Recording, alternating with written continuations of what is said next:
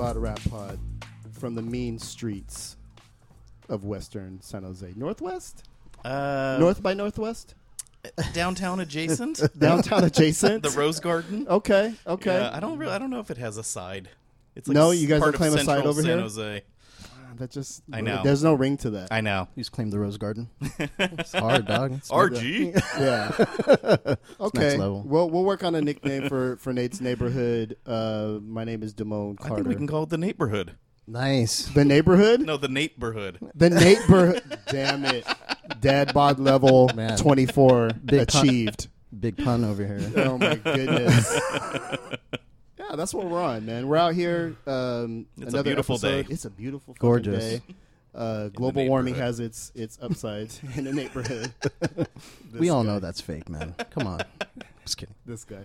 Uh, what's oh, global warming is fake? Yeah, yeah. No. Just checking. Yeah, just joking. absolutely. Yeah, because it got cold once. Yeah, Duh.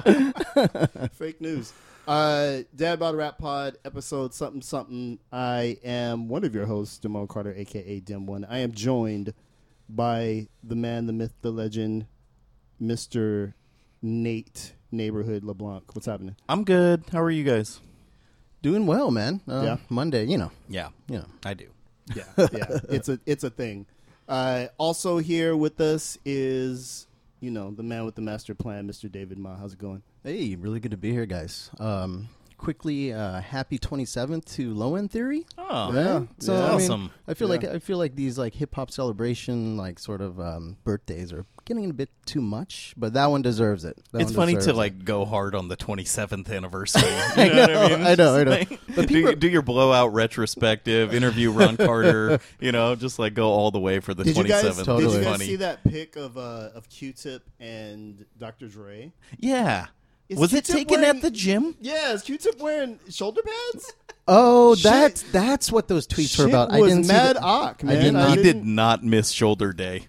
Oh my goodness, That's a thing at the gym. Yeah. Okay, I did not see it. Are they? Yeah, They It's- both look swole. They both look like they're about 32 years yeah, old. yeah, yeah, seriously. Um, they they're each holding each other's albums, so people are doing like the "What's the best album" in this picture. Oh. He's uh, Q-Tip is holding 2001 in the Chronic, and Dre is holding Low End and Midnight Marauders. So for me, the best album of that bunch would be Midnight Marauders because that's the best album ever made. So you could put anyone in that picture, and that would be my choice. What about you guys? Um, yeah, that's that's a tough. I mean, I think a of, of the tribe catalog, and maybe we'll we'll do a deep dive on this one day. But I I do lean slightly toward Marauders. Um, I love I love Low End Theory. I think it was like the beginning of a of Mm-hmm. a particular sound aesthetic that really changed the game. But I thought they kind of like perfected it on on Midnight Marauders. I just like it better. I think you could make an argument that Low End is the better album, like Hmm. technically. But I, Midnight Marauders, I just Yeah. fucking love it. Yeah, so I think I like the songs on Midnight Marauders more, but Yeah. I, I, I think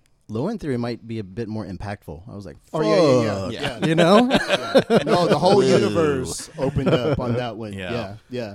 So yeah, classic albums turning 27 because that's where we're at now. We're that fucking granular. Jesus. I'm just like, you know what? Sometimes Shaheem's second album doesn't need a, a commemorative.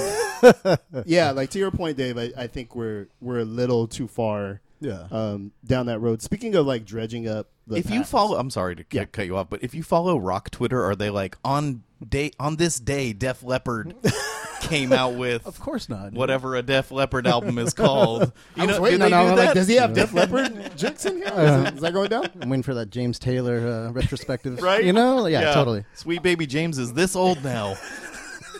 Yeah, it's a, it's a little it's a Is little it, bit is it a weird. rap thing? Seems Um, like a rap thing. It feels like a rap thing, and it feels like um, this almost like what I call fake classic. Yeah, Right. Like, like, totally. like some things are classic, and some things are just old. Agreed. Agreed. Yeah, like some of this shit is Yeah. not really uh, memorable, And it's know what I mean? clickbaity too. Yes. It's like you know, Yeah. th- this album's like two years old, dog. Right. It, Yeah. it felt like it came out last February. On this Chill date, out. Yandhi was released.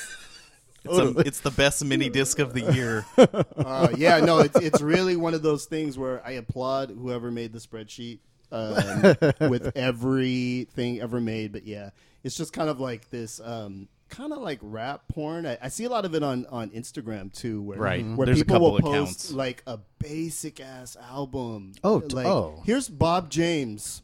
Yeah, totally. Right. totally. Wah, wah, Like bruh, Well, dude, the worst is when it's like, oh, here's Bob James and some chick with tits, you know, and then it's like three billion likes. Okay, What account is this? Yeah. we doing it wrong apparently. Talking about my private account, guys. yeah, I don't. We've never figured out how to do a DBRP Instagram. Maybe that's something we can work on on our hiatus coming up over the holidays. Yeah, uh, we, We have gonna the take some images now. We just need to like post them, get people to like it, think of witty captions. Just different headshots, dog. Yeah, one, one, one image per week. It's all about the angles, Nate. Angles and filters, my man. Uh, we're just gonna go through each of your shoes for every Every every day step of the tells week. a story, my friend. Yes, indeed. The indeed story it is I couldn't afford this when I was a little kid, and I can now. Okay, Oh, okay. totally. Wiling out. Pretty much. Yeah, I after hanging out with you, I have been more conscious of like what's on my feet because Nate silently judges you Oh, of by, course. by your shoes. It's not that silent. So I've been a little bit more conscious, but my thing is like I don't want to make a, a, a huge jump and wear something really cool that conveys that I know what I'm doing. I just want to be like low key enough to where it's like I'm I'm not a bum. I A don't have full on on adult man who knows how to dress himself, starting bit. from the feet up. yeah, a little bit, Yeah. a little bit, but it's it's tough because you know when you work in quasi professional settings and shit, you know what I mean. There's a whole thing Oh, of totally. work sneaks. We could talk sometime. Oh, man. I, Okay. have, I have my work sneaks. okay, And then your your actual like leather shoes that you need if you have an important meeting, like on, Right. on your sport coat day, right? You Right. need real shoes. Right. On a normal day, you can get away with some work sneaks. It's Work like a cream sneaks. sole or a white sole with like a like a leather top with a not white lace. Like there's a whole science to the work sneak. Nate is sick. Nate needs help, and if you guys could help him, Dave is just like black on black on black. Black Yep. on black, dude. Yeah, Um, For real. it. Fuck. That's gonna be him on his wedding day. Winehousian. Steve Jobs' um, turtleneck. yeah, You know what I'm totally. Yeah, off One top. less thing to think about. Yeah, absolutely, absolutely. So you guys, hip hop uh, is is aging rapidly, decaying, you might say, in some ways. um, but one thing that I think is is growing um, and getting more interesting with time is beats. I I remember um, when was the first kind of instrumental hip hop real thing, real go at instrumental hip hop? Like, It's what gotta was be- that first look for you? It's Like- got to be Shadow. That definitely there, changed there the was game. stuff before Shadow. Oh no, though, no, of right? course, Yeah, of course. But I'm yeah. talking about instrumental in terms of like you I'm know trying to think if I owned a on movements. instrumental Honda. record. Didn't Honda have some stuff before that? Yeah, but you know, like a lot of instrumentals in that in those terms were more like rapless beats. You know what I Right, mean? right, like right, in terms right. of like Shadow, where like there's a narrative that's then you know that's told through the samples. You know what Okay. I mean? It, it's Okay. kind of like number of switch ups or amount of Right, switch totally. ups, right? Movements. It's like yeah, It's more than two movements. Right. Yeah. It's not like okay. a primo instrumental. Got you know you. what I mean? Got you. Yeah, I remember early in the game, I was just like, eh, I don't know if a hip hop beat's that fucking interesting. Yeah, to, yeah. to kind of listen to. And you're right. I think Shadow um, introduced a new level of kind of complexity. And but I can vibe out to beats whether they were made to be rapped on or Sure. these like what we call now of like the genre of instrumental hip hop, kind of any time, but but it's background. Right. But Right. it's great background. Right, Like right, I, I have a whole like parts of my life I need background music for, Mm-hmm. and that's the perfect one for a lot of it. But now we're even like many steps further than that, where uh, it, they call it like YouTube lo-fi instrumental Okay, hip hop, which- where it's which- like yeah. so fucking boring. Which my favorite uh, coffee shop in South San Jose. I won't say the name to not offend my other coffee shop girlfriends. Um, but yeah, dude plays like this this YouTube um, instrumental lo-fi loop, and he's not a hip hop guy. I'm like, it's it these is kinda- that is kind of coffee shopish music yeah. though. It's like It this is. faux Dilla kind of Right. wavy Right. um, beats and, and such. So it's kind of like we've come we've come a long way, and of course there's there's always that regression. Um, but there's just a lot of interesting artists to where sometimes I'm like, not sometimes, more often than not. Now I'm like. This is great because there's no words on it. Right. Like, Oh, the only thing that could fuck this up would be would be fucking words. Right. I'm such a word person. If there's words, I have to pay attention to them Yeah. and like dissect them and Mm-hmm. just like think about them and the choices that were made and what does it mean. So it's really nice to like vibe out Yeah. when there's no words. Totally. And Totally. it's not like a jazz thing where it's like I'm also now tripping on the like the solo and Mm-hmm. like who- the order of it and the crazy shifts in tone. It's just Right. placid, mm-hmm. lovely like beats. I love beats. Yeah, Yeah. I mean, it, it depends though, I guess, cuz because I look at the introducing record, which I, I was trying to listen to as background the other day, and it actually doesn't work. That's Like, a it- little uh, yeah, Right, right, busy. right. yeah, it, Right. it says it's like, hey, listen to this. Yeah, like it yeah. really, it really stands out. And so, you know, I think there was Shadow, and then there was a lot of stuff trying to uh to imitate that, which I don't know um, if that a lot of that worked. Mm. Um, but then, you know, I think to Nate's point, and maybe it was the early 2000s, there became like this vibey Right, um, right. instrumental era. Definitely, you know, obviously influenced by Tribe and, Mm-hmm. and Jay Dilla and the like. Um, and I feel like that has been kind of the enduring thing. It's like there's this new um, texture for coffee shops um, and and just kind of background music, music.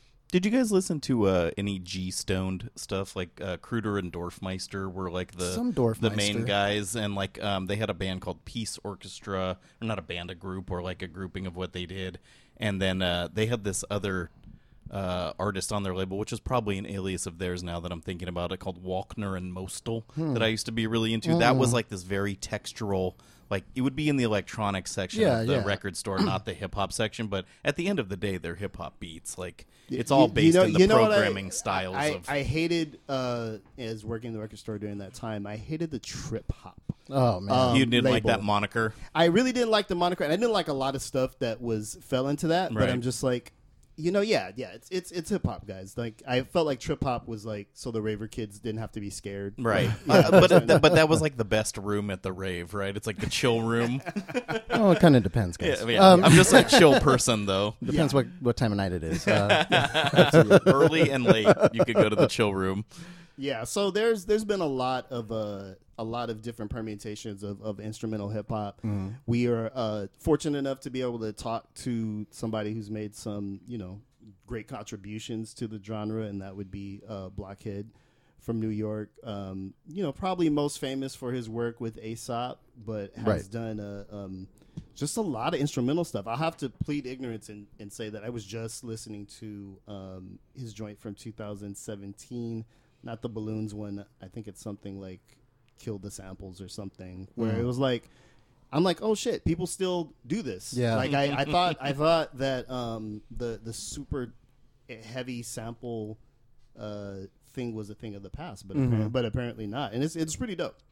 You're a fan, right, Dave? Uh, Blockhead, yeah, Yeah. big fan, big fan. Uh, Definitely um, got on board like during the Aesop Rock early stuff where he, it's like, what beat is this? What beat is this? Oh, they're all by this guy named Blockhead, Right. You know, and um, yeah, big fan, and I sort of like his rise that um, coincided with you know Def Jux and all that too. So I mean, um, I- b- however, I I definitely have not peeped his like recent recent stuff. So curious to talk to him a little bit about that. Yeah, for sure. Um, I love music by Cavelight, which was his first record. It was actually on Ninja Tune, but he was also doing a lot of the Def Jux stuff at that time. And uh, I like the fact that he's named after a side character on Gumby. I, Okay, so it's not the expletive from Charlie Brown. Then we got to ask him that That, that's interesting. because there were the Oh, yeah. blockheads Yeah, on Gumby. totally. That's right. All right. Lucy used to come out with blockhead because that's the what Settle you come this here for, for. us once for all. Absolutely, Nice. absolutely. So we're Which um, obscure reference are you referencing?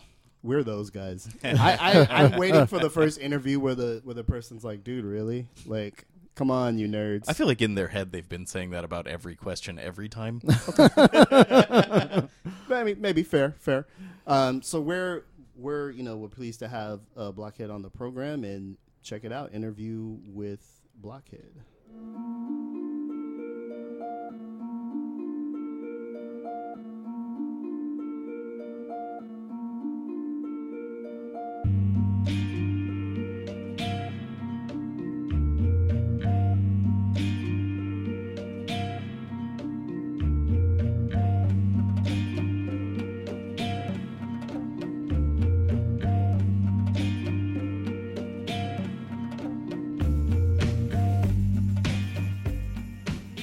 Blockhead, welcome. Um, thank you for having me. Yo, man, I just wanted to, you know, uh, quickly talk about sort of your beginning because it was sort of my introduction to you as well. Um, how did you link up with Aesop Rock and sort of, you know, uh, what were your thoughts in terms of what was your ethos in beat making at that time? Uh, well, I met Aesop in my freshman year of college, and at, at that point, I had just gotten my sampler. Like, I actually, Okay. I, I actually think I got it the over the Christmas break of my first year of college. Hmm. So I was I was like freshly eighteen, and uh, and I met Aesop in the second half of the year, and then we kind of hit it off because we are both like uh, hip hop nerds, Mhm. and um, so I uh, like production wise, I didn't really have a sound at that point. I, Mhm. I, I was just trying to learn how to use the machine, and um, but so he and I kind of stayed in touch after that, and uh, and basically just like because I dropped out after that year, and he stayed he stayed and uh, graduated. But he would come to New York and uh, and hang out, and then one summer he stayed with me, and we both and he had the same sampler as me, Hmm. uh, and we both kind of were making beats at the same time. But uh, I I wouldn't say I I, I kind of feel like I didn't really have a that was like ninety five maybe Okay. Mhm. 90 Okay. not like early ninety five Mhm. and uh and I don't I would say I didn't really have a a sound Mm. until like maybe 98 Well, sort sort of on that tip, like, um, what were some producers who you looked up to? uh well you know it's honestly like I've always I mean there there's some producers that like I definitely took t- took ideas from as far as like I always viewed beat, beat making as something that you you you do layers you know it's not just a Mhm, loop, right. drum and a loop and like like so I I definitely took from like like Prince Paul and uh um like uh uh, Diamond D and uh, Pete Rock and stuff like that. And uh, and Black Sheep's first album was and and Mm. Pharcyde's first album were both hugely influential on me production wise Mm. because they they were just taking these samples from different songs and putting them together and making sound you know like Mhm. it, you know it was meant to be. so I always even though like the first beats I made I was doing that like the very I, I started off doing that but um yeah like I think that like but the, but really like you know my my influences are more just an era of growing up than than a specific person. You know, I never like modeled myself after anyone in particular. So what what is your approach to to finding samples? Because you're like you mentioned, y- your stuff's kind of layered, very dense. Do you have a particular approach, or do you just kind of grab at stuff and, and make it work? Uh, I I mean, I, it's trial and error, man. You just kind of sit there and and and go through samples, you know, and like and, and hopefully something catches your ear, and then that becomes the foundation of the beat, and you just build off that. And like oftentimes, like I'll, I'll find something that that I think is the foundation, I'll find another sample that I kind of like more that works with it, so it will kind of you know change the the, the dynamic of the beat entirely. Has and it, uh, has that been a oh, what? challenge though to to work off of? Because not a lot of producers are able to still do that. And we were listening to some Uh, of your newer stuff, mean- and it's still yeah. I mean, the only thing, only thing producers are shy away from sampling is because it's it's like illegal. Just but, that. but I think like you know, uh, but as far as like layer, it's never been easier to layer samples. I mean, in Ableton you can just do it in your sleep. It's it's uh, in fact, like when I started, you know, I didn't use Ableton until probably 2007 or eight to make to make my beats, and like before that, I was doing it all on on uh, on ASR 10, and so the Mm. layering was actually like a real skill. Mm. Like you had to make things work. Whereas on Ableton, you can just kind of it's just a, you know all you have to do is have you know know know what's in key. You know. and uh, so so I, I would say I mean like if people are not doing that out of difficulty, I'd say they shouldn't be making music. um, cool. So we understand you're heading out on tour. Mhm. Um, how do you perform your music these days? Like, what's the setup? And like, do you do kind of a career spanning thing, or are you playing something off a specific project? Like, kind of, what's the show these days? Uh, the show is I ba- so I, I do a laptop show with like a trigger a launcher, and I basically like it's like throwing all of my albums in a blender. Mm. And then adding on other things, you know, little like acapellas here and there, or, like just rent. Like it's kind of it's it gets kind of like cheeky at times. Like it's, it's kind of funny at times. It, it's more upbeat than my my my actual albums because Okay. Mm. I've done those sets where you're just playing, you know, 70 BPM slow songs for crowds, and and it's just like it's just boring. You know, it's not fun. so, so uh, I mean, it's not like you know, I'm not doing four to the floor techno or anything, but like it's a, you know, it's it's it's a a, slight, a slightly sped up version of my own music, and uh, yeah. So I'm just basically like everything is a little clip. Like I have like there's a million drum kits, there's a million horn sounds, and I just kind of uh, sequence live and uh and do and remix everything. Like you'll hear like three of my songs from separate separate albums blended together Oh wow. into into something different. Oh. Uh, so for someone who's like aware of my music, it's a pretty cool thing because they they're like, oh my, it's like you know they're like, oh what's that? What's that? You know. Mm. I mean, if you haven't, if you if you're not familiar with my music, then you'll probably be more drawn to like whatever acapella I'm throwing on there at the time, or Right. or uh, you know, or the mood. You know, it still sets a mood, but um, but it's definitely like a a very referential set. You know. Cool. That sounds awesome. Um, this is kind of a weird question, but I th- think you can roll with us on this. Do you think uh, over time, and I, I don't know if you've experienced this or not, but I feel like it's almost a crutch of critics to describe instrumental hip hop as being cinematic. And like, do you, Uh, do you have yeah. thoughts on that? well, you know, I think it's it's just what you know. It's just going to be what it is because like it is. It's just like emotive music. It doesn't have words, so Right, it's just right. going to be like it, it, it's lazy. I mean, it's lazy like how every genre has a lazy, you know, adjective to describe it.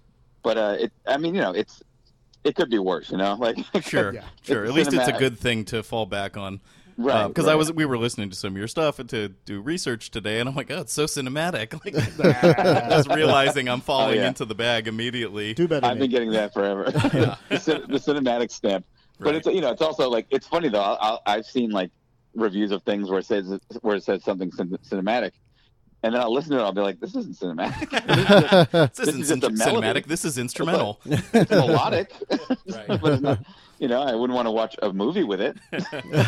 but uh, you know, it's it, it depends. You know, but uh, yeah, I don't, I don't mind. I also don't really pay that much mind to to you know critic critical write ups or you know like uh like blogs that you know you know like uh, like blogs that just take your your liner notes and put them in there. right. And, you know, it's just like you know it's a the press release. You know. Right. Mhm. Hey man, um, through the years, I mean, you've done some pretty cool uh, remixes. Uh, cool Compete, uh, Dell, Oh, yeah. um, Her Space Holiday. Um, this kid named Emancipator, who I'm a big fan of. Um, what what's Blockhead's approach to the remix? Well, honestly, like, well, depending. So if it's a rap song, I just I entirely scrap the beat and just make a new Right. beat, and that's pretty easy. Uh, if it's an instrumental song, that's like something I never thought I would do because I didn't, you know, I don't even really even listen to a lot of instrumental music to be honest with you. So Mm. like, Mm. so so when when remixing it, I just I basically just take one or two instruments, edit them, and then make an entire new beat around them. Okay. Because uh 'cause I mean, ideally, I don't want it to sound like anything, but I don't want it to sound like the other thing. Like I'm not going to just change the drums and add like a vocal sample on it or something. Like, I want it. I want it to be its own beat entirely. Um, of your remixes, um, is there one that sort of stands out where you're like, man, I really liked how this one turned out?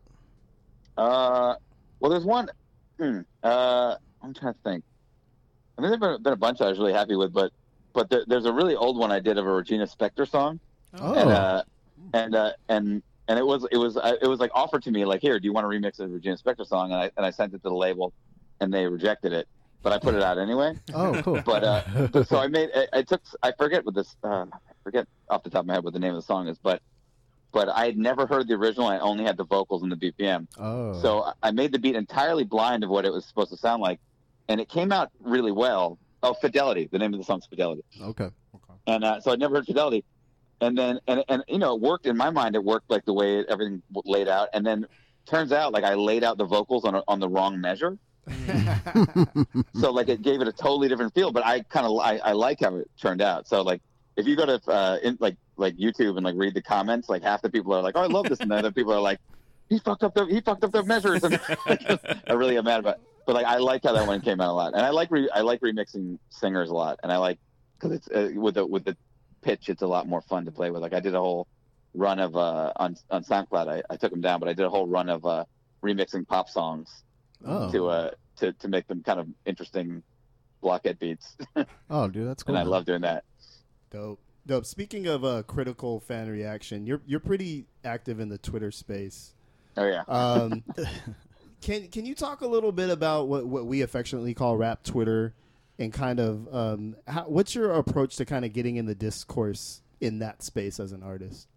Uh, well, I, I you know I feel like I'm on the outskirts of rap Twitter because I'm not a rapper. Mm. and a lot of my fans are not. I mean, I have a lot of rap fans, obviously, but uh, but like the couple, the, the only time it's ever been a problem for me is when I get retweeted by a rap person, and then the rap, then rap Twitter comes in, and then I got to deal with a bunch of idiots. Like, like I mean, like I, I made this. The, the the biggest kickback I ever got was uh, I once I forget the tweet. I I wrote a tweet com- comparing closed-minded old rap purists to to uh, Donald Trump voters Ooh. just just but being like you know like in the same way they like Donald Trump the voters like you like refuse to like change and they refuse to you know they're Mm. stuck in the mud and did it that's what old school like guys who are like I only listen to music from 92 and before it's like yeah well then, then you're then you're just you're just stuck yeah. and so so rap Twitter got a hold of that and was like it was a million like like who the fuck do you think you are and like people just missed my point I was I wasn't I wasn't dissing old school rap but I'm an old school rap guy like Yeah. right. that's me. I'm I'm 40 one years old. Like I, that is my generation. But uh, but I'm also a person that likes some new rap, you know, Yeah. and uh, and likes and likes uh, and and and likes the evolution of style as it's gone. And I don't like shake my fist at clouds, you know. Right. And uh, and uh, and but that but ra- that was an example. Like I got like like 800 retweets on it, and I got like a thousand comments on it. You got ratioed. I, I got I got ratioed, but it was a lot, and a lot of it was like like stupid white boy. But but I think it was Wow. the fact that I, I it was it was kind of people just not really understanding what I was saying because I was like, yeah, I'm, I'm not like the thing I'm dissing. You're standing up for the thing, and I, I'm not dissing the thing you're standing up for. I'm Right. saying I'm I'm specifically talking about like a neckbeard 40 43 year old white guy who's like who hates anything that sounds like with like trap beat. You know what I mean? totally. you know, That's and uh, hilarious. But I couldn't explain it. I, you know, what am I going to do? Answer everyone? So I muted everyone. Yeah. Smart. Well, well I, I blocked and muted everyone. I was like, eh. So, so but yeah, what, I, I, what, I try not to argue. what, what are the, the new things you mentioned a little bit about not being kind of the, the dinosaur? What what are some of the new the new things that you're listening to in the in the rap genre? Uh, I mean, it's. I, I mean, I, I, I like like I like. Hmm, I'm trying to think. I have to like open my iTunes and, look- and look at it. Well, I like. I mean, listen. Like I like a lot of rap that like new rap that that sounds like it could have been made by by older rappers. But you know, there's a newer like like Open Mike Eagle. Yeah. Eagle is a good example. hmm Like of a guy who's you know he doesn't sound anything like old rap. Right. but he's he's also I mean it's it's for me it's just about like you got to be kind of clever. Yeah. You know there's there's a cleverness to it that that is that's that's why I don't like there's a lot of new rap that I hate, you know, cuz it's just not clever to me. It's just like Mm. dumb. Like I like uh uh like I like ASAP Ferg. like Yeah. like I think ASAP Ferg makes good songs. Uh I'm just going through my thing right now. Uh I like some Denzel Curry. I like Yeah. this guy um Vic Spencer. I like Yeah. uh uh, I like Gunplay a lot. I like Jay Rock. Okay. I like Ka. M- Makami is probably my favorite rapper right Mm. now. Yeah. Yeah. Killing And, it right uh, now. We're just talking about him. He's the he's the best. And Quelle Chris and like I, I mean like I I've always been drawn to kind of weird weirder guys, but Mhm. there's a lot of like good you know just like kind of create. Oh, this dude Sparkmaster Tape is one of my favorites, and like he hasn't made anything that great in a while, but like his first two tapes. And he does this whole voice adjust. He's a perfect example of something that like old school rap fans will hate. It's like his, his beats are, are like samples with with uh like dope samples with kind of trappy drums, and he lowers his voice so it sounds like uh I don't know like ca- like uh who's that the alias that um Captain Oh, Captain uh, Murphy Oh, yeah, Like, Captain Murphy. Captain Mur- The I mean, Flying he it- Lotus thing. yeah yeah flying Lo- like he did it I think he did it before around the time I, you know there's no biting going on there Interesting. but uh I'm but, uh, but- up. but Sparkmaster Tape, like, and he's he's actually a good rapper, but he also can do simplistic shit, and his production's incredible. Hmm. But Okay. but you got to go to his old like if you go go back to the older stuff first because it, it kind of you know you got to work your way up there because it's a whole he's got a whole game plan and it's kind of it's really impressive like the overview of his of his music Hmm. is, is very impressive. That's cool, man. That's like something that's going to be totally new to me. I'm definitely going to look that up. Oh. Well, Um, hopefully, hopefully you won't hate it. I'll blame you. on Twitter. Um, It's my fault. On so we we've got a question we ask every producer that we've had on, and I'm kind of trying to gather them and think about this more holistically. And it's it's essentially this: Do you think that the ease of access to technology and like the way that things production methods are changing is fundamentally making music better or worse? Uh, well, I think in the right hands it makes it better. Right. And then I think the biggest problem is oversaturation and, and there's no uh, gatekeepers anymore. right. Hmm. And uh, and on one hand, like I do like that anyone can make music and that and that because of that, a lot of new artists have come out who probably would never have come out prior to that. Right. But that said, like not everyone's a producer, not everyone's a rapper, and like you gotta there's got to be someone being like, nah, right. you you can't do this anymore. so so but but you know i mean in in overall like i think it it it does benefit the music in some way because it is just getting you know it sounds professional like i remember like i used to do this thing on my blog where i'd review demos and Mm. uh and um the demo they'd be terrible and like it'd sound terrible and i'd be like how does how can it sound this bad and like i feel like that and no i mean like the quality of like Right. the actual recording Sure. quality of it Yeah. and uh, and and nowadays Like, i feel how'd like you get tape hiss on your computer? yeah, yeah, exactly. Yeah, like you're recording this on on something, so like the beat sounds like shit. How's that possible? but uh, but now I feel like that's not a thing anymore. Like people generally, the quality of things is higher. I mean, a lot of it has to do with like preset drums that are just made to sound good, so like Right. anyone can do use them. But but it's just like it's it's kind of eliminating a lot of garbage in, in a sense. But uh, but yeah, it's I don't know. It, it's good and bad. Like like like the internet. Right. It's good and bad. Right. Hey man, we um, me and the fellows um, were discussing this earlier. What's the origin of your moniker? Is it Oh, Gumby? my head. Thank you. This Perfect. interview's over. yeah. When I was young, when I was younger, I had a much. I mean, now it's more of like an oval, but like when I was younger, I had a, I had a square, I had a square head. so I, I, Oh, but I, I was man. also Best rapper possible answer. yeah. Yeah, yeah, yeah. It was back in the, the era, the era of disparaging rap names, and, and I that was my rap name. Before Wow, your rap name was Black. So you just cut them off at the pass. You're like, don't Yes. even, Yeah, don't yeah, come yeah. for me. Oh, Yeah, exactly, exactly. that is so so dope.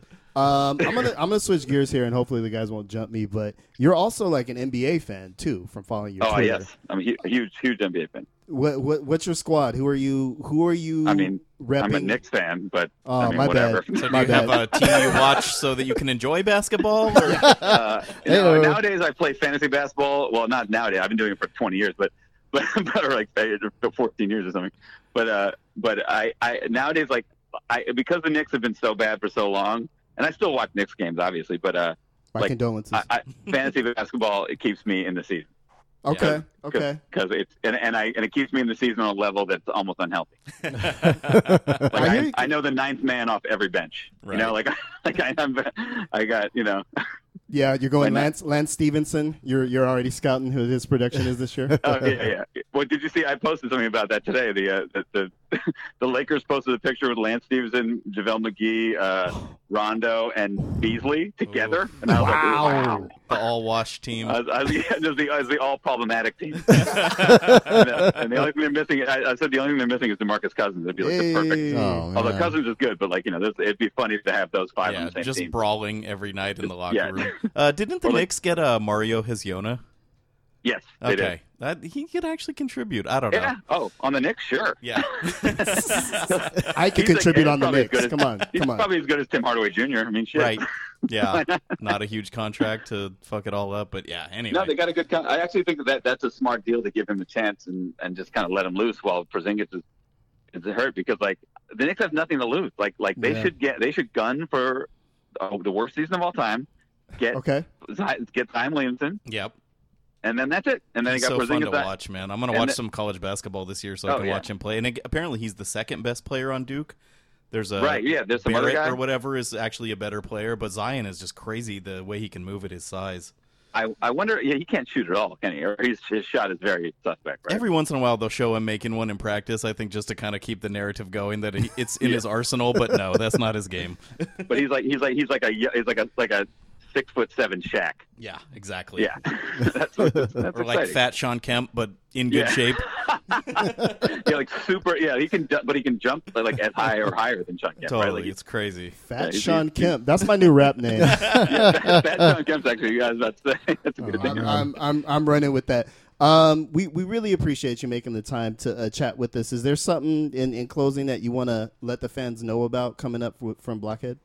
Well, uh, I'm well, I'm going on tour in the fall with Yppah and Arms and Sleepers, uh, a U.S. tour and a U.S. Oh, North America tour, I have to say, and uh, that starts in October. Nice. So you can go to my Facebook page or my, or you can go to whatever wherever you find out about tours. I don't know. and uh, and then I, I I'm just finishing mixing up a, a compilation album called uh, Free Sweatpants, and it's uh and it's it's got a bunch of rappers on it, and it's got some instrumentals. And uh, Backwoodz, who put out my last album, is going to put that out, and that Nice. should be out. Hopefully, I mean, I, I, I haven't turned it in yet, but I'm hope, hoping by December or January. Yeah. Right Dope, on, man. Dope. Well, we'll definitely keep a lookout for that. You know, keep us in mind when you're when you're uh, promoting the free sweatpants. I'm Oh, interested. yeah, sure, sure. I'm in Excel. Um, Oh, yeah. but thanks a lot, man. We appreciate it. Uh, no doubt, no doubt. My pleasure. All right, good to talk to you. Thanks, All man. right, take care, guys. Later. Bye bye.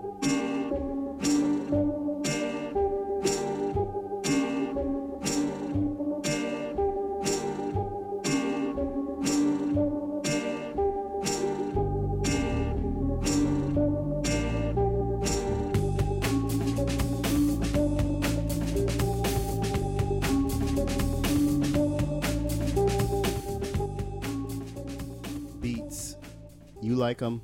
I like them.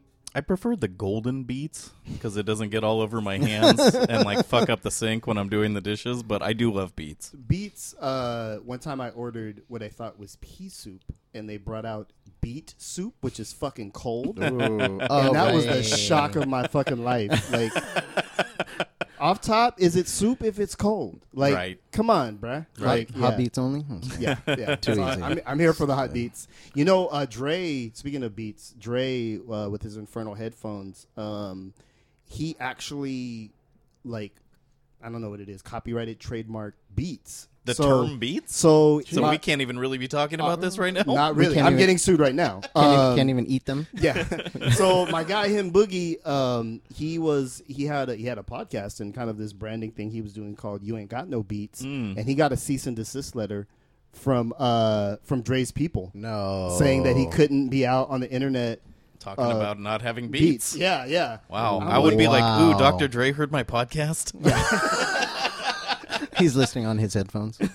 Yeah, But you don't have to like you don't have to desist, comply. do you? Um, Did he? I mean, he did because he don't have a lawyer, I Right. mean, you know what I mean? You, you know, Dr. Dre's got lawyers and those infernal thermals that he wears. I'm like, bruh, you're a multimillionaire. Uh, With the best we could get is a black thermal every single time. That's funny. He uh, sells his company to Apple and then he starts wearing the same thing every day. There you go, dude. yeah, Steve Jobs, Wow. all the ghost of Steve Jobs. But um, yeah, man, Beats. Uh, you know, I've always held, not always, but the more time passes, I've held that rap is 65% beats. Like they, that wasn't always the case. Like there was a time when I thought the lyrics. That ratio fluctuates for me. You know what I mean? So I, I guess depends on how dry the year is. right. You know? Okay. Not for me, but I get why people say that. Certainly in terms of what's popular these days, you can have some just ridiculous nonsense over like a great beat and have a song.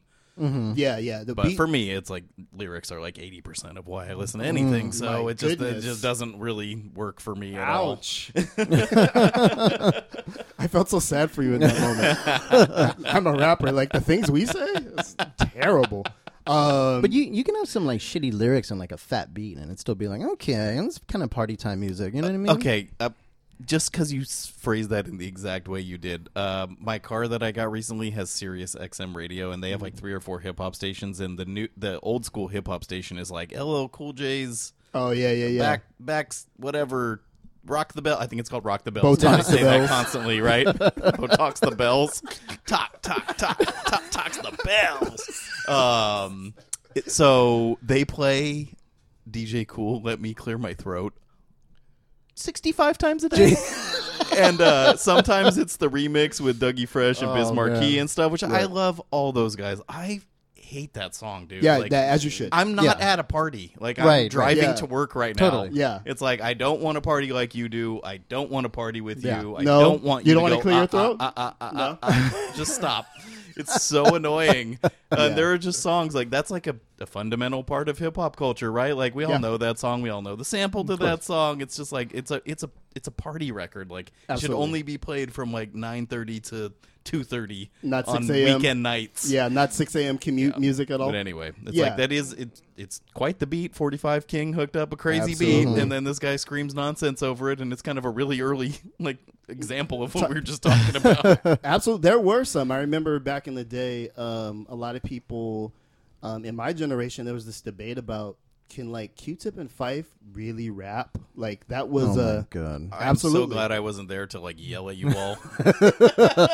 but there was this idea because they the were beats it, were so great. it was it was more laid back. It was you Oh, know wow. when you're looking at like a Rakim, let the rhythm hit him, and then you know Q-Tip rapping about losing his wallet. Like it's people people were kind of like ah I'm not I'm not sure if they're if they're they're okay, in which now just seems ludicrous, right? right, Right, that's right. interesting. Yeah, but you I see what you the, you the, the full framing is like it's uh it's not all attacking the beat. It's not all like going as hard as possible all the time. Right, Right. right, right, and having an amazing fucking beat. Right. So, so there were there were guys I think that in the early days you could ride off being an amazing rapper, and the beats could be okay because the technology was catching up. Right. Um, we spoke on the last podcast about uh, Low End Theory's 27 and a half birthday or whatever. Um, and I, I really look at that as as great as as an album it is of songs. I think it is this kind of quantum leap forward for beats. Uh, Dre Dre says that was his inspiration for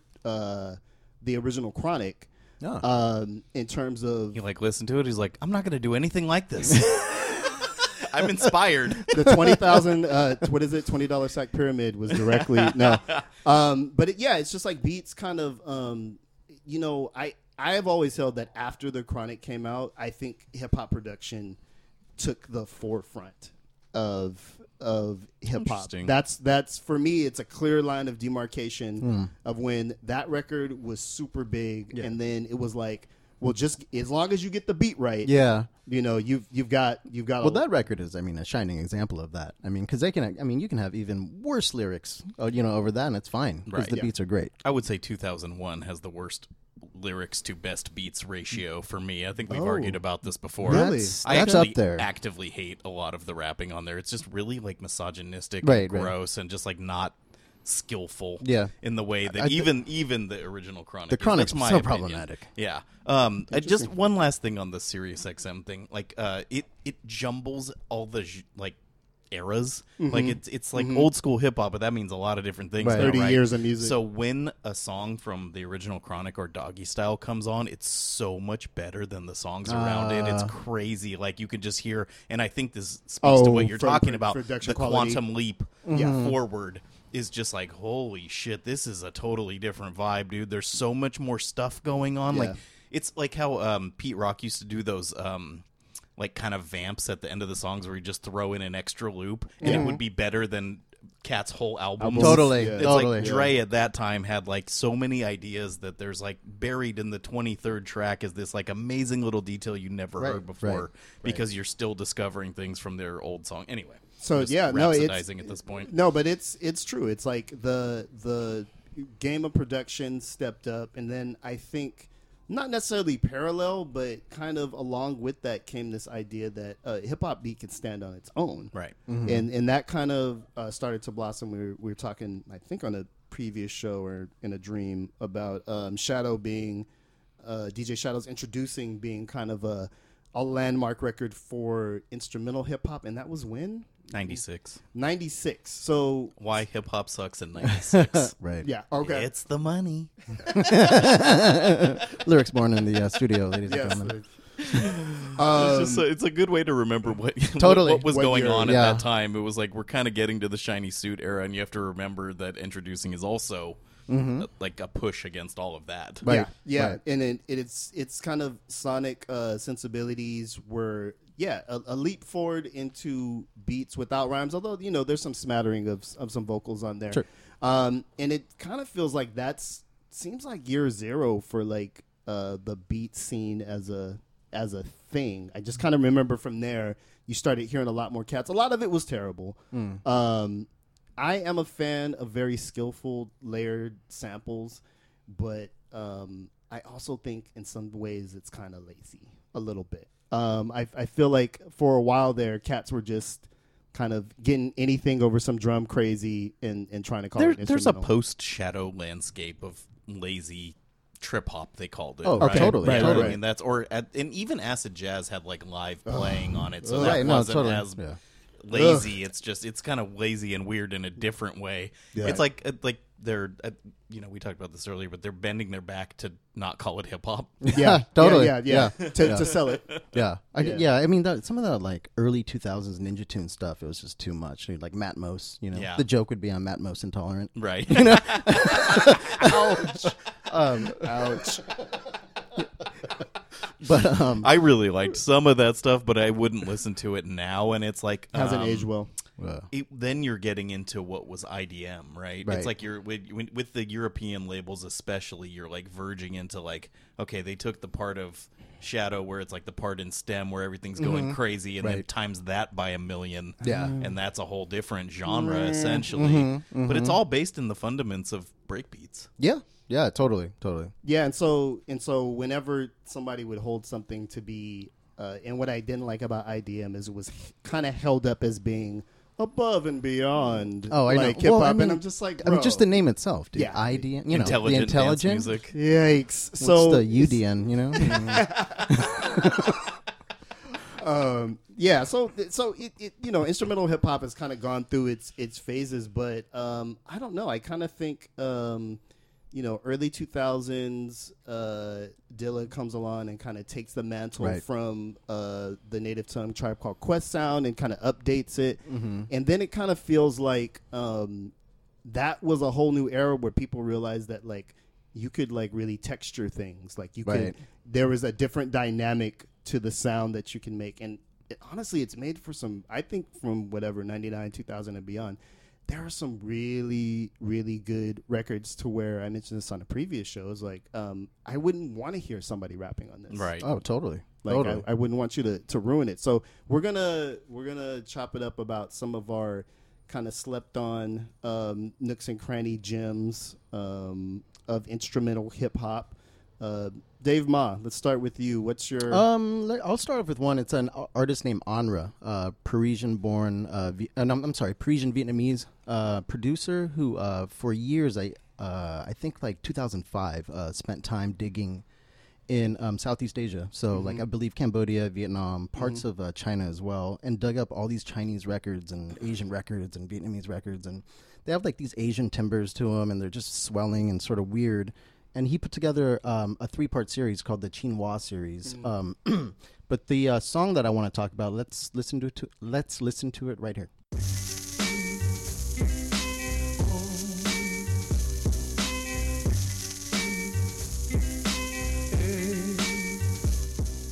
It's called "I Want to Go Back," and it's um, you know, Onra is one of those one of those producers where like his influences totally bleed through. And I actually interviewed him uh, a while back for Ego Trip, and he said that his biggest uh, influences were R, Dilla, and RZA. And I mean, so just in the track you just heard, you can totally just hear it. It sounds like a fucking RZA beat. It's hazy. It's kind of woozy. Um, it it it's um the foundation is an amazing loop. So I mean, he he kills it. I'm a big fan of his work. Um, so that's one of mine. Nate, Um, all right, I'll take it to France as well. That's funny. LeBlanc. I didn't even think about that. Um, th- so for me, there's like this huge well of places I could have gone with this. I've listened to a ton of instrumental hip hop in my life, especially when I was in college. Um, I was like really studying like rap and rap production, but I like really focused on stuff like this. And uh, I, I'm not gonna use his beat, but uh, DJ Frane, who was this kind of like uh, tangential figure on the LA scene, made this album called Beats to Blaze 2. Oh. and Oh, I've just man. never thought of like th- Okay. there were like for me at that time in my life, it had this funny cartoon cover. It was on Good Vibe Records, which also had Slum Village and like a bunch of other Mm-hmm. Oh, artists right, that that's I right. liked, and I was just like. This is the perfect record for me right now. It's just like these like six or so minute songs with like goofy samples from like old like kids Hobbit records and stuff Right, like that, great. and like just the whole naming of it, the whole thing. I was just like, this is my life. I go to class and then I listen to my beats and I blaze. And I, Totally. like this is it, right? Anyway, I'm not going to talk about him. It's about context. I don't think that those beats have aged particularly well, and I think he's still active. But anyway, I'm going to bring up um, kind of so where instrumental hip hop verges on DJ culture, right? Like there's kind of like there's this whole genre of when these DJs, these um, DMC and ITF winning DJs would make records that Right. usually ended up as instrumental hip hop records, but with a bunch of kind of busy samples on them. Right, And right. one of the people who I thought did that really well was this dude named Wax Tailor, and this is probably his biggest song, um, and it's called Que Sera. I, I have something to tell you. Hey,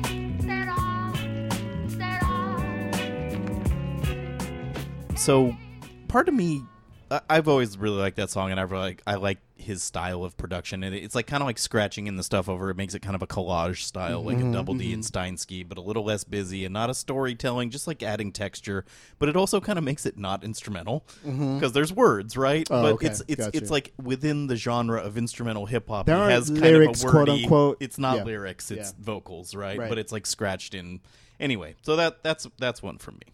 Okay. Damone. Uh, the one I'm gonna throw out here first is is kind of on a different tip. Um, I think that instrumental hip hop and the beats that have aged the best, possibly, are some of the things that were um, more drum machine based. Okay, So That's you know, another part of it. yeah. So you know, you listen to uh some of those early Rick Rubin records. Like if I went down the street bumping "It's Yours" right now, um, it's still nuts. Yeah, you know what I totally. mean? Very Yeah. much so. 100%. Yeah. So so kind of like um, you know, honestly, I'm an 808 junkie. Like I love um, beats that have that kind of dimension. And so a producer who's kind of updated the the boom boom kick sound um, is a guy out of Portland named Eprom, uh, who you know I would I would beckon you to check out all of his stuff. But he has this song uh, that I really like called "Can Control."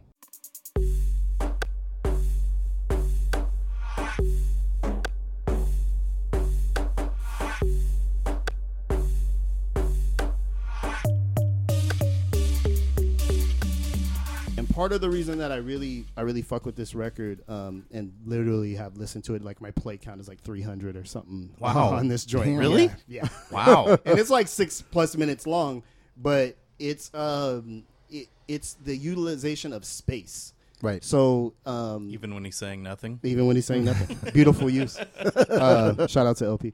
Um, it's just like uh, for me, out of coming out of the turntablism era that you kind of mentioned, just I I tend to not be able to vibe with stuff that's really busy.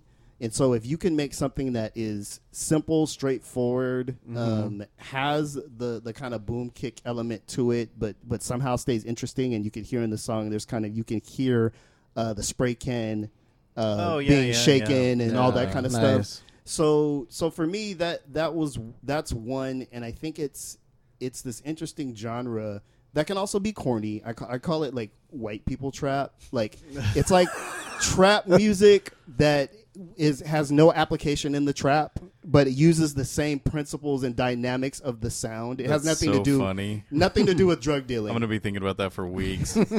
while you're on the block here in the na- in the neighborhood. Um, yeah, It's like so- you put like a bagel with smoked salmon in like a box with a stick, and, like, some sparkling water, and just like trap them.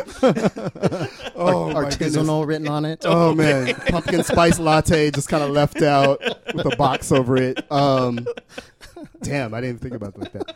Um, yeah, so so that that that would be one of my Dave. What's your what's your next slept Um, on? you know, my next one, I you know, I was thinking, you know, I as m- I love, I love me a happy beat. Nothing I love more than a sort of sunny loop. That's just always how I think of you. You're such I was about to say, happy-go-lucky word? Word? Except for, except for when it comes to a nice, dark, sinister beat. So Right. I, I love some stuff that's just like macabre, and I'm like, you know, that makes me like drop my water glass, you know. Yeah. And um, so I'm gonna go with Controller Seven, um, Mm. producer from uh, the Bay Area, ob- obviously, um, lo- long time associates of uh, Anticon.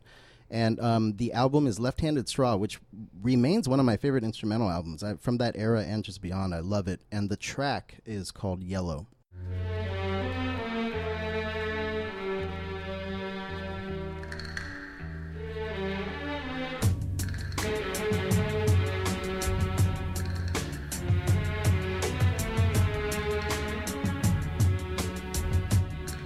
And you know uh, what I like about that is, I mean, it, it's really indicative of the rest of his beats. I mean, there's like weird opera samples and just menacing um, drum programming, you know, and like washes of like some dark harpsichord and just it's kind of all over the place, Right. But it's controlled, and it's certainly you know there's certainly an, atten- an attention to movements. There's a, certainly an attention to the way that his drums sort of crack you know and you know if there's like a little bit of like hiss or like crackle in there it's like all purposeful so i'm a big fan of his production um so that would be my that, that would be my second cut He's underrated. Totally. and uh, not just because he's from our area. Right. Um, I've actually met him before, but um, he, I just think he didn't want to play the game. Yeah, yeah, And it's yeah. like he has a life, he has a family. He's not really trying to like hustle. And Yeah. he had a bunch of placements on the early Anticon Oh, stuff. totally. I feel like if he wanted to, he's talented enough. He yeah could have gone like Well, he- he- way further. he did stuff with i think like sage francis and atmosphere and the sort of you know the the benchmarks of that era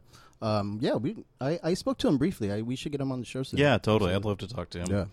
Um, all right. I'm going to take it in a different direction. Um, so I've mentioned several times on the podcast how much uh, Prefuse 73's uh, Uprock narratives changed my life and just got me to think about it. Kind of, it's like this fractal take on hip hop where he just like shaved everything down to these really tiny little bits and then rearranged them in these Mm. fascinating ways and um, was is just like one of those early MPC masters Yeah. where you're just like holy shit how do you do that and then when you figure it out it's like oh wow and it's kind of like a, an Arab music kind of thing where it's like playing the P- MPC like an instrument and all Mm-hmm. That stuff.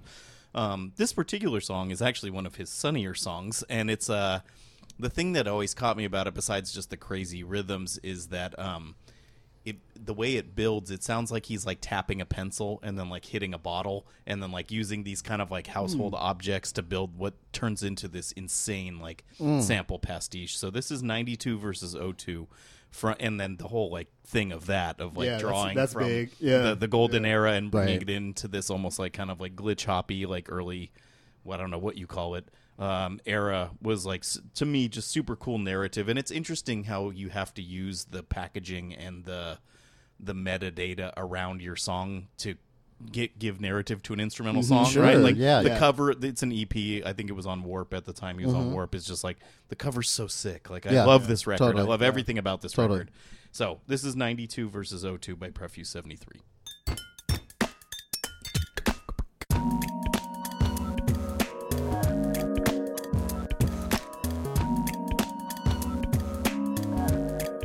So I don't I don't know if this has aged super well, but to me it was just like so mind blowing at the time, and I still want people to like listen to old Prefuse seventy three music. I know he has a new album out, and I, I need to give it a listen. I kind of gave up after after a while, but um, yeah, that's that's mine. What about you, bud? Uh, so my my next one is uh going tried and true, kind of back to to DJ Shadow.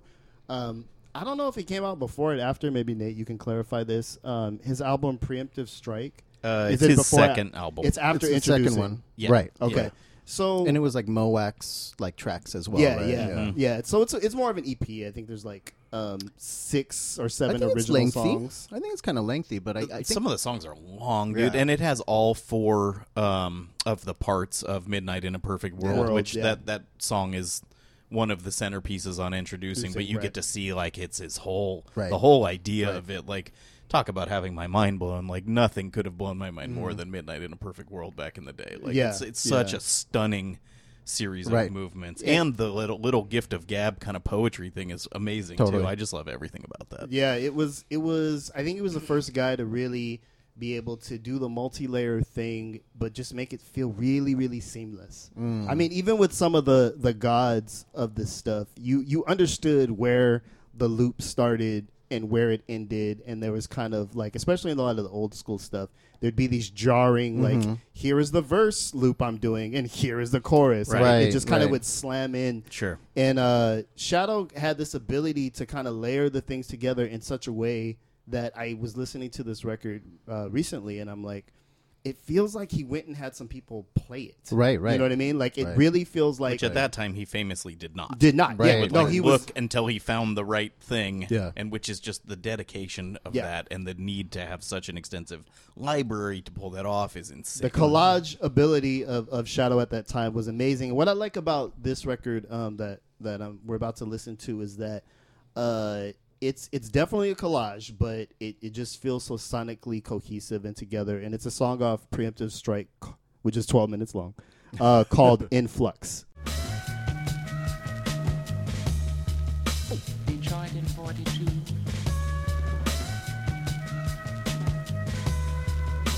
New York in 64. So you know, I think it's like quintessential Shadow, but like just a little bit more uh, laid back. This is like Yeah, you know, yeah. I'm fucking reading Baldwin, and I'm just Totally. kind of I'm just kind of laid back. Yeah. Like it's it's not quite as hectic as some of the stuff on introducing, Mm-hmm. and that's why I think I, I really gravitated to this record and was kind of uh, disappointed when there wasn't a lot of stuff like that at the Yeah. time. Right. Um, it was it so it was like a groundbreaking record in that way. That's So- a really good pick. I mean, because he has the ability to be super textured, but yet like it doesn't sound cluttered. You know, so it's like how how do you have eighty samples going on at once and it's still kind of breathing? You know, yeah. Yeah. I bought a preemptive strike on release day and had it got a T-shirt with the cover art on it. some of my Mm, which is favorite dope. cover art, and literally wore it until you couldn't tell what it was anymore.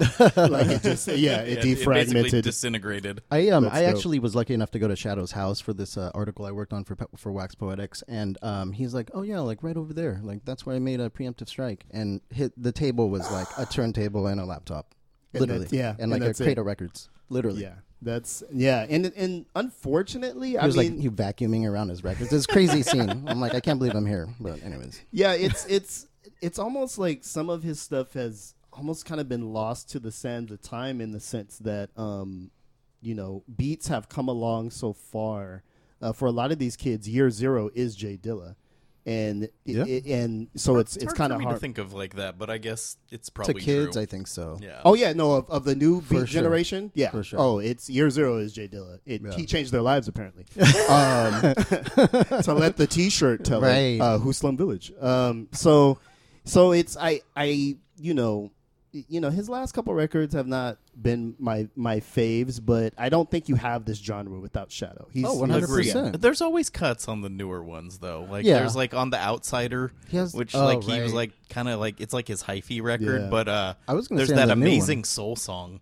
Uh, this time I'm gonna try it my Oh, way. my That's like one of God. his best songs. Totally, And there's so a good. crazy story I will tell some other time about how he found that reel. And Well, I was going like- to say even on the new insane. one, um, the latest one, I think like Mountain Will Fall or something. There's that tr- there's that Run the Jewels track I with love the that song. incredible video. That so I mean, video is so great. he's so skillful that even like on you know an album that you're not totally feeling, his worst track is better than most people's best. you know, True that, true that. So there's uh yeah, it's such a deep genre. Like I was actually hard pressed to to lock down two. Because Yeah, same, If, if you're gonna same. send me to a desert island, I'm taking some FlyLo joints and I'm taking Totally. some Dilla joints. Right. Same, I kind of felt like everybody. Those are pretty well known. You know what I uh, think is a good instrumental hip hop album that isn't totally revered like some of these is PeteStrumentals. okay, Pete Rock. okay. They're kind of longer compositions. I They're like kind of 'em. on the jazzier tip. It's Yeah. like it- it's. I think in the it's the it was called Beat Generation the series, Yeah, and the yeah. next one was Dilla. So Yeah, it's totally. Like That was got Dilla's got first shoveled off one, to the side, right? Yeah. Was it? I think so. Hey, oh, and Pete, Pete's The- was the second one. No, I think that was like the. I'm I don't I'm not sure which one came first, but Right. that one, the Dilla one, is considered his first solo, right? Right. Welcome. Oh, to welcome Detroit. to Detroit. Yeah. Yeah. yeah, And I, you know what? And I'll be shot right here where I sit. But Don't even I. I wasn't. I was not. I was not a huge. I was not a huge fan of that record. And I, I'm not. A. I'm not a super big Pete Rock guy. I understand where he sits in uh in the the mecca of hip hop. I just feel like he's kind of like a trans. He's a he's a transitional guy. There's no Dilla without Pete Rock. Right, Right. right, right, Right. And Dilla himself said that. Yeah, you know. yeah, but he he definitely was like a, a bridge. But I remember listening to that record and going, meh, no CL, yeah, Pete Rock, though, I mean, in in terms of his low end, if you're, you're if you're listening to it on wax with like a you know with, with a good subwoofer, his low end is just un, Yeah. unbelievable. Yeah. So I mean, it's one of those things. That master transfers of the filtered bass line, Right. um, for sure, for sure. And I, I mean, you know, Mecca and the Soul Brothers is part of my It's funny. We, uh, my wife and I were on a road trip earlier this summer, and uh, we were driving back from like wine country north of San Francisco, and then we got to like the Richmond Bridge, which is that's a long way. Yeah. And she's like, "Is this album still On? on?" like. Mecca and the Soul Brother is long, dude. Yeah, Like I think it's twenty four tracks. Every They're at song's least three three verses, or right? four Like, minutes yeah. each. Yeah. She was just like, "You are torturing me at this point," and I, I was I wanted to like study it. You know, it's Yeah. like it's a road trip. I'm just looking at trees and water. I want to like Yeah. take in the textures Yeah. of it. I've never been a huge CL guy. Like I, Same. I it's it, it's kind of the guru issue with me where it's like it's the same all the Ooh, time. Yeah. Uh, it's like Well, Guru's I, I better could than have CL. stood to hear someone else on this or give, Yeah. get a different look. listen. but from a that man spat out uh, Troy, and God damn it, I don't care if he ever does That's- another yeah. thing. That's true. Abs- absolutely perfect record. It's a beautiful song. That but a beautiful song. There was 23 other songs over like a good hour and a half. It felt like. Hey, that was a hard tape, man. In the tape era, you were you really that was a gift, man. We'll get you the CL acapellas, dude. Yeah, absolutely, absolutely, coming soon. Um, so there it is. Beats, you love them, we love them. Listen to more uh, producers. Don't make whack ones. Uh, man, there's quite a, there's quite a few of those out there, as we, we found out with our, our beat submission uh, contest that we've been doing. uh, just want to say thank you to Blockhead for joining us. Yeah. It re- like Yeah. he like really felt like he's just one of the fellas, even though he's such a super talented producer. Straight up. Um, you guys make sure you go check out that tour.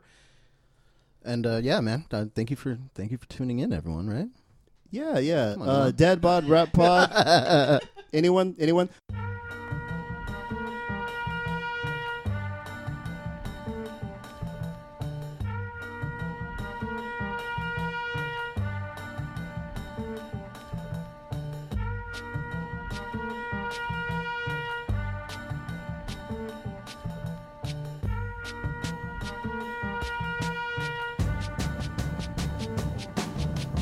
Uh, look, we don't even do this that often, but like, you really gotta like subscribe to the shit. Subscribe and like Comment. rate the shit. Comment on us. Check us out on on Twitter at Dad Bod Rap Pod, where I share my rap opinions and pawn them off as Dave and Nate's.